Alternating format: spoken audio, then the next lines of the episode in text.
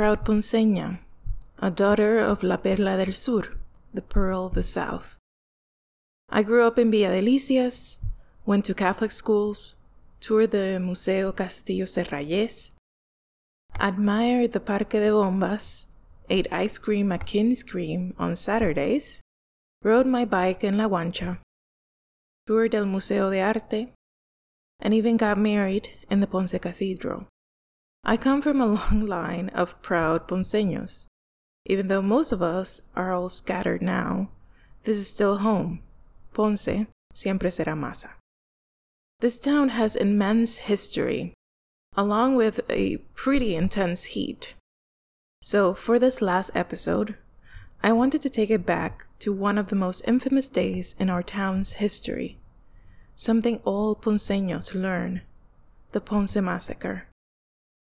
The Ponce Massacre left over 200 unarmed Puerto Ricans seriously wounded, dozens maimed for life, and almost 20 people lost their lives. The massacre had its roots in the agricultural strike of 1934 when Pedro Albizu Campos helped organize the macheteros, the sugarcane workers, for better wages. They doubled their wages from 75 cents to $1.50 for a 10 hour day, which panicked the US expat community in Puerto Rico. President Roosevelt appointed U.S. Army General Blanton Winship as the new governor in order to calm the hysteria. Winship's main goal was to crush the Nationalist Party and anyone who wanted to join them. So he militarized the entire police force. He provided them with the equipment and training needed. And on March 21st, 1937, over 200 of these military policemen were mobilized into Ponce. It was Palm Sunday. So picture this it's 3 p.m. in the town square. The street is full with nearly 400 people wearing their Sunday best straw hats and white linen suits, flower print dresses, families together, children playing around. The Nationalists had obtained parade permits, and many of their families were coming from all parts of the island to see them. Everyone cheering as they arrive with a five piece marching band in support of Albizu Campos and the Republic of Puerto Rico. Peaceful protesting. La Borinqueña starts to play. Then, Police Captain Guillermo Soldevilla jumps into the middle of the street to tell them to go home, that the parade was over, that their permit was revoked. The nationalists decide to march away. People wave at them. And then all hell breaks loose. A shot rang out, and then another. Ivan Rodriguez was the first one to fall. Next was Juan Torres, an 18 year old who was poking his head out of a window. Obdulio Rosario was shot while he was carrying a palm leaf crucifix.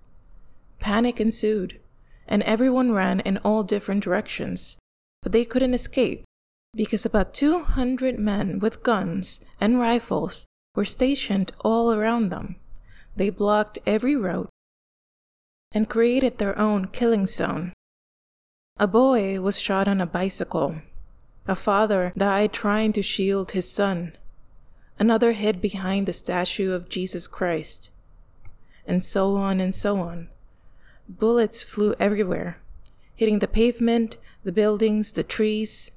Police officers climbed onto cars and chased people down the streets.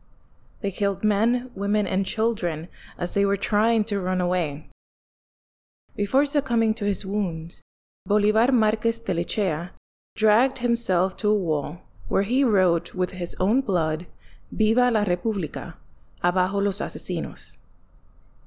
The police kept shooting for 13 minutes, and in the end, 17 men, one woman, and a seven year old girl were murdered, and over 200 more were gravely injured.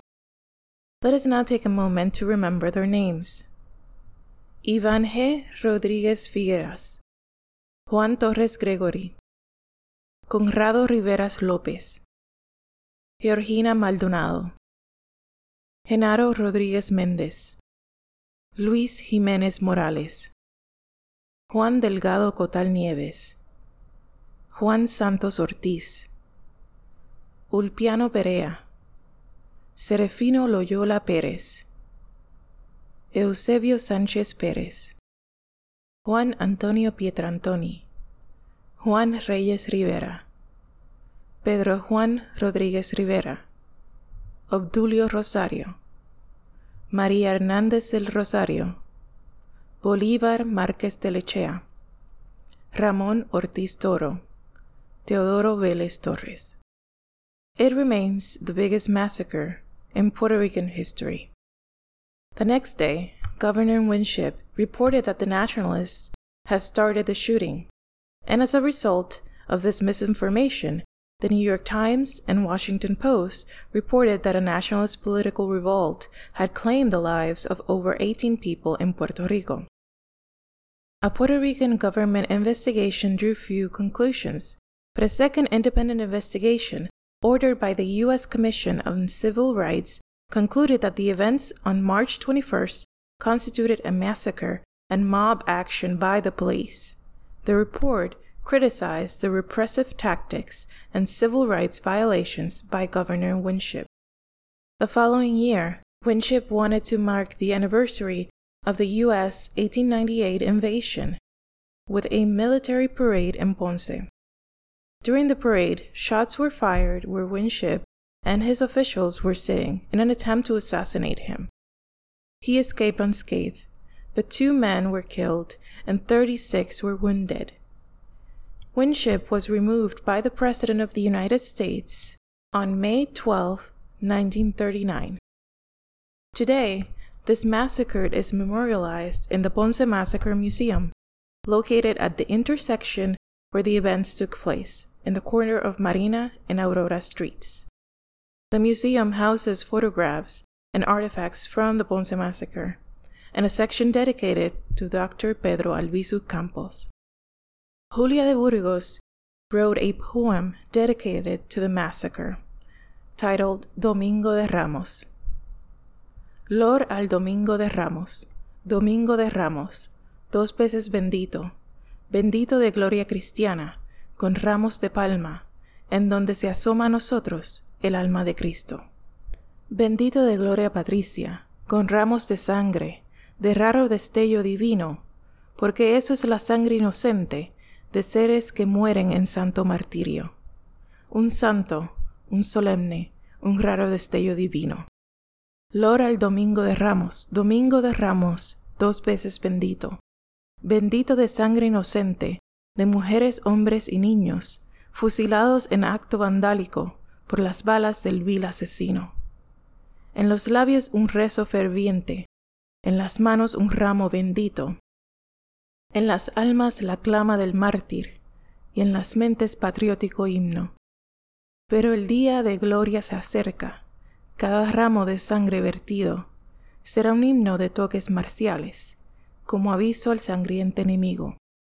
Cada vida cegada se alzará en un ejército vivo, y en un grito supremo que retumbe en el bárbaro imperio, y en los judas traidores e indignos, surgirá nuestra patria rebelde, como un ímpetu de regio heroísmo.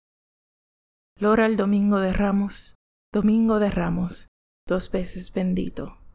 Julia de Burgos. Now, I raise a glass to my ancestors, my family, friends, and neighbors. May we always remember que Ponce es Ponce y lo demás.